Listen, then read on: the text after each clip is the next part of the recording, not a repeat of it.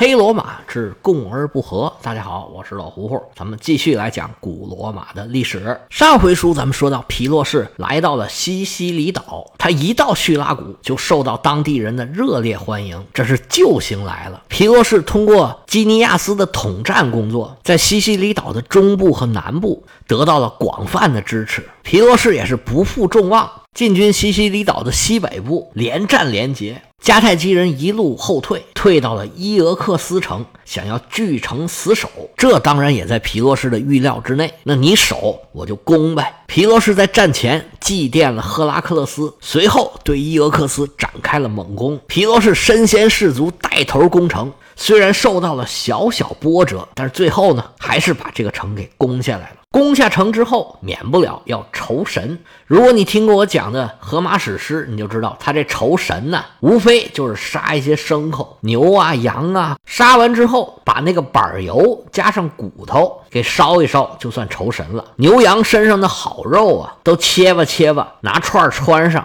烤好了大家给分一分，然后就给吃了。当然少不了喝酒啊，说是酬神，就是大家吃吃喝喝，乐呵乐呵。这仗打完之后，皮洛士继续扩大战果，迦太基人被逼到全岛的最西端，这是迦太基人在西西里岛上最重要的一个城市，当时叫做利利拜乌姆，现在这个城市叫做马尔萨拉。不过在这里有一个突出的海角，叫做博埃奥角，同时也保留着古代的名字，又叫做利利贝奥角，这个就是古代拉丁语和现代意大利语的翻译的区别。这个城市迦太基人已经经营了多年了，他们的军港就在这里。皮洛士当然想把它打下来，但是在没有制海权的情况下，皮洛士尝试了几次进攻都没有能如愿，他就只好作罢，掉头回到东北角去对付马莫提人。马莫提人的情况也差不多，这些雇佣军欺负欺负老百姓还可以，碰到皮洛士这样的狠人，他们就完全不是对手。不过跟迦太基人相似的是，他们也是依靠海军的力量勉强保住了梅萨纳，也就是现在的墨西拿。按理说西西里岛上的迦太基人遭到了皮洛士的攻击，罗马人是有义务派兵去援助的，但其实呢，迦太基跟罗马的关系也没有那么好，只是因为当时皮洛士的威胁让他们俩走到了一块儿去。罗马人跟迦太基人实际上还是有很强的竞争关系，否则日后也不会爆发所谓的布匿战争。迦太基人对这件事心里也非常的清楚，所以他们也没有要求罗马人来援助，而迦太基人对罗马人的援助也是等到他们的威胁消除了之后，才像应付差事一样对罗马提供了一定的援助，这倒是没什么。但是迦太基在这个时候做了一件背盟的事儿，他们本来跟罗马人说好了，双方都不单独跟皮洛士媾和，但是这时候呢，迦太基人就找到了皮洛士，说你只要给我留一块地方就行，就是现在这个利利拜乌姆，你给我留着，我就放弃其他所有西西里的土地，而且呢，我们还愿意给你出钱出船送你回意大利去，行不行？在这个事儿上，迦太基的如意算盘打得很精啊，因为现在这个时候只要把皮洛士这个瘟神一送走，他们在岛上有一个落脚点，按照迦太基当时的实力，收回以前占的地方，甚至占领整个西西里岛，这都不是什么难事儿。这跟皮洛士留着塔兰托是一个道理。皮洛士又不傻，他当然知道这怎么回事了。尽管迦太基人背着罗马人要违约跟皮洛士媾和，但是被皮洛士坚决拒绝了。跟罗马占有意大利一样，皮洛士也几乎占据了整个西西里岛，但是也是被别人做了两个眼，也跟罗马没有办法收复这两个城市的原因一样，皮洛士现在手里头也没有海军。现在基本任务完成了，皮洛士下一步就是要拼命的发展海军。以前所有在叙拉古有所作为的人手下都拥有一支很强大的海军力量，皮洛士不可能不知道这一点。在公元前二百七十六年，皮洛士这个任务基本上完成了，实际上这个时候是他最强大，距离成功最近的时候。他现在占据着几乎整个西西里岛，而且呢，他还因为拥有塔兰托，在意大利有一个很稳定的地位，他只要攒够了力量，回到意大利半岛，他又是一支豪强。眼看着叙拉古港口里边一排排停泊着的战舰，皮洛士是豪情满怀啊，就好像看见一个庞大的帝国正在向他招手呢。不过貌似强大的皮洛士其实是危机四伏。皮洛士作为一个将领或者作为一个统帅，他是非常合格的，但是作为一个国王，他就是严重的偏科。按我们现在的说法啊，皮洛士应该是一个特长生，他的特长就是战争，打仗是一门灵啊。但是除了打仗，他好像都不是很行。他的政治远见、治理才能，可以说都跟他的地位啊不太相配。皮洛士的统治方式呢，是跟托勒密学的。托勒密作为一个外国人来到了埃及，实行的是种族隔离。希腊的征服者和埃及的土著人啊，各行其事，平时都不怎么接触，是以一副征服者的姿态对埃及进行管理的。这招呢，让皮洛士学去了，不过他只学了一个皮毛。托勒密虽然是以武力征服的埃及，但是他对埃及的土著呢，还是恩威并施，而且呢，对他们的祭司阶层进行了大肆的利用。而且埃及之前就曾被波斯人还有亚历山大征服过，托勒密只要比以前的人稍稍温和一点，老百姓就会感觉，哎，我这个生活还可以，那我就不起来反对你了。而且在托勒密之前呢，管理埃及的都是总督，除了帝国要搜刮一遍之外，这总督啊，他更是要刮尽地皮三尺。所以那个时候呢，这埃及的老百姓是苦不堪言。托勒密一来，因为他是自己的王国啊，整个埃及他还要往下传呢，所以呢就没有搜刮的那么狠，因为没有中间商赚差价嘛。加上托勒密老谋深算，手段非常的高明，这才有了他几百年的基业。而皮洛士啊，照方抓药，也想用这个办法来统治西西里岛，但是没想到这老中医开这方啊，他不对症。皮洛士来之前，西西里岛上很多希腊的城邦啊，都是自由城邦，本来你来管着我，我就很难受。皮洛士呢，还不管其他城邦的感受，横征暴敛，因为他要打仗嘛，就逼着各个城邦往出交钱交人，而且呢，他任人唯亲，朝各个地方啊派自己的亲信。这些人狐假虎威，一到了地方上，那还有个好，这些人就是土皇帝啊，身负亡命，又是战争期间，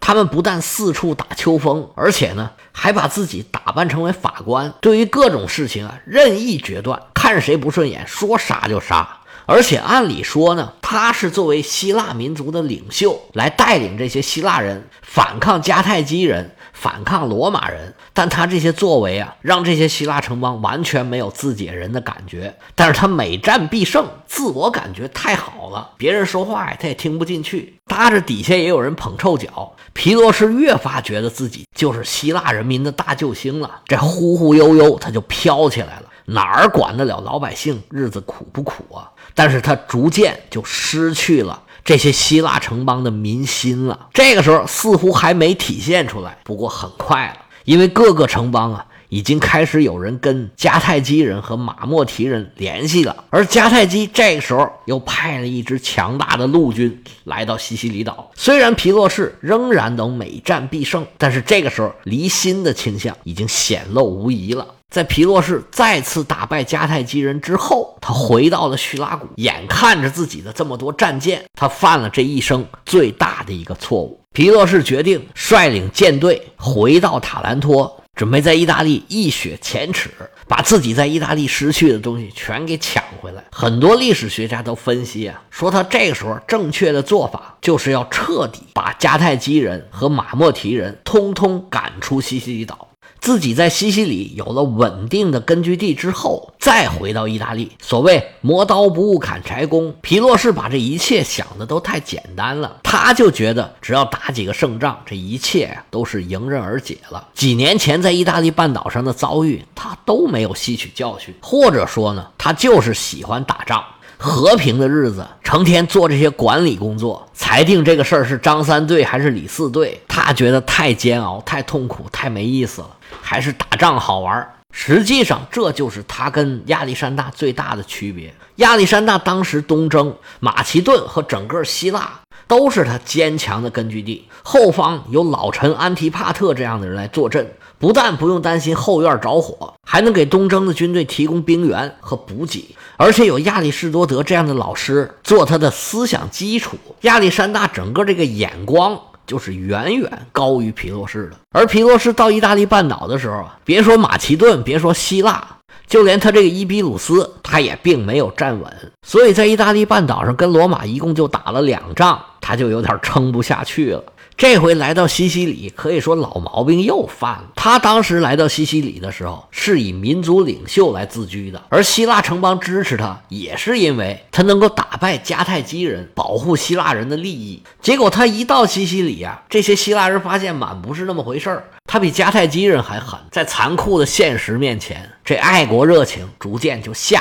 来了。而他这一说要走，这希腊城邦自然是人人自危啊！你一走，什么时候回来不知道，那迦太基人必然是卷土重来啊！那你让我们怎么办呢？这个决定可以说是皮洛士一生的最重要的一个分水岭。在此之前，他还是希腊人的国王，他做了这个决定之后，就变成了一个军阀了。得知皮洛士要走，那迦太基人高兴坏了，来来来，我们送你一程吧！皮洛士刚走了一半，就发现周围迦太基的快船嗖嗖嗖嗖就到了，随即在海上跟迦太基人展开了一场大战。皮洛士海上的实力就一般般，这场海战呢，让他损失了大量的舰船，虽然最后还是能以一支整支的军队来到塔兰托，但是海上的损失也让皮洛士后来的失败埋下了伏笔。皮洛士在海上战败的消息传回了西西里，原来支持他的城邦纷纷倒戈，要钱要兵啊，没有，你找别人去吧，你都已经出国了，就不再是我们的国王了，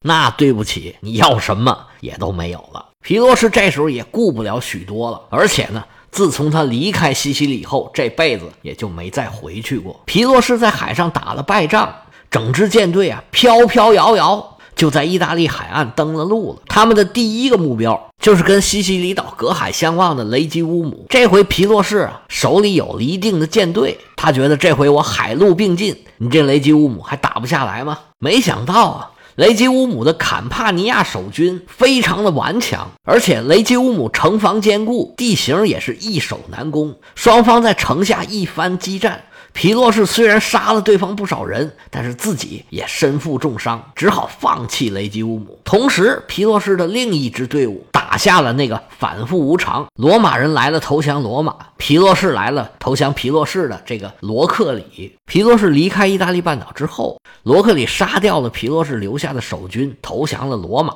这事儿呢，算是得罪了皮洛士。皮洛士来到罗克里，就说：“你看你们干了这么多坏事儿，你看把我给得罪了吧？你怎么补偿？”补偿补偿我呀！我听说呀，你们这儿有一个神庙啊，香火很旺，里边啊肯定有不少金银财宝，哈哈，呵那个啊，是不是我就给都拿走了？这古希腊人呢有一个习惯，其实也不光古希腊人有这个习惯，很多地方的人都会把金银财宝啊放在神庙里头。因为有宗教信仰的人呢，他就不敢当着神庙里的神去干这种偷鸡摸狗的坏事儿，所以呢，人们都觉得把这个东西啊放在神庙里都很安全，神庙呢就成了一个发财的宝地。而各地的神庙呢，其实它还有一个竞争，还因为这神呢，它有不同的功能，有不同的分工，有各种各样的保护神，对不同的人群呢，不同的行业呀、啊，都有不同的神来保护。往往著名的神庙啊，都能聚集大量的财富。比如说雅典的那个提洛同盟，它为什么设在提洛岛上啊？那就是因为啊，传说里边阿波罗和阿尔特弥斯出生的地方就是这个提洛岛，这里有供奉阿尔特弥斯和阿波罗还有他们的母亲勒托的一个神庙，这是当时一个宗教的中心。而雅典人组织提洛同盟的时候啊，他也是为了让大家放心，你看这是一个中立的地方，是有神眷顾的地方，所以呢就把金库设在这里，那么开会也在这里，所以才叫提洛同盟。当然了，这种事儿很不靠谱，雅典后来呢就把金库给搬回雅典去了。提洛同盟其实也没有维持很多年，伯罗奔尼撒战争一打败，雅典逐渐式微，这提洛同盟啊，开始是名存实亡，后来呢，名儿都没了。而皮洛士来到这个罗克里，有一个什么神庙呢？就是帕尔塞夫涅的神庙。这帕尔塞夫涅呢，是希腊的冥后。你有兴趣呢，可以听我讲的希腊神话，那里面就有啊，冥王哈迪斯怎么样把帕尔塞夫涅给抢走，还有很多精彩的故事。那帕尔塞夫涅作为冥后，当然是法力高强啊，谁还不怕死啊？所以罗克里这里啊，也聚集了大量的财富。现在可倒好，都便宜了皮洛士了。皮洛士在半岛南端逛了一圈之后，还是回到了塔兰托。这回皮洛士啊，带了两万步兵、三千骑兵，这个声势啊，就比五年前呀差得远了。无论是步兵还是骑兵，都没有上次人多。而且呢，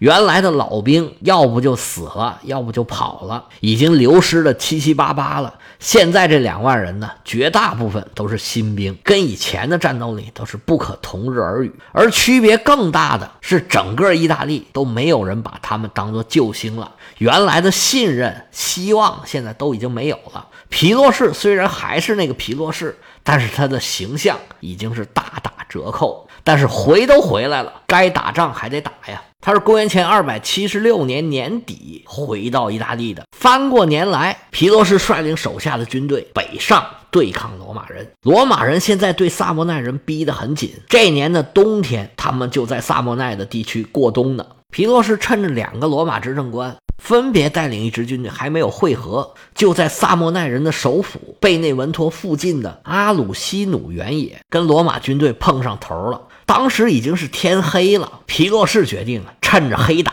打罗马人一个措手不及。于是他把手下的部队分成两路，一路自己带着，一路抄小路，到时候啊攻击罗马的侧翼，给他来一个两面夹攻。到时候啊这支部队突然出现，打罗马人一个措手不及。布置好之后马上就行动，皮洛士带着一支队伍到达了罗马的大营。这时候已经是黎明时分，天快亮了。皮洛士一声令下，带领手下的将士从山上冲下来。罗马人一看吓坏了，他们什么时候来的？一时间就有点混乱。不过罗马人纪律严明，很快就稳住了阵脚，并且开始组织反击了。皮洛士带领的军队慢慢的落了下风，他就越打越着急，心说他分出的另外一支奇袭部队怎么还没到呢？左等左不来，右等右不来，越等越着急。原来另外一支队伍啊是在树林里面抄小路，而突袭呢又不能点火，摸黑在树林里面走啊，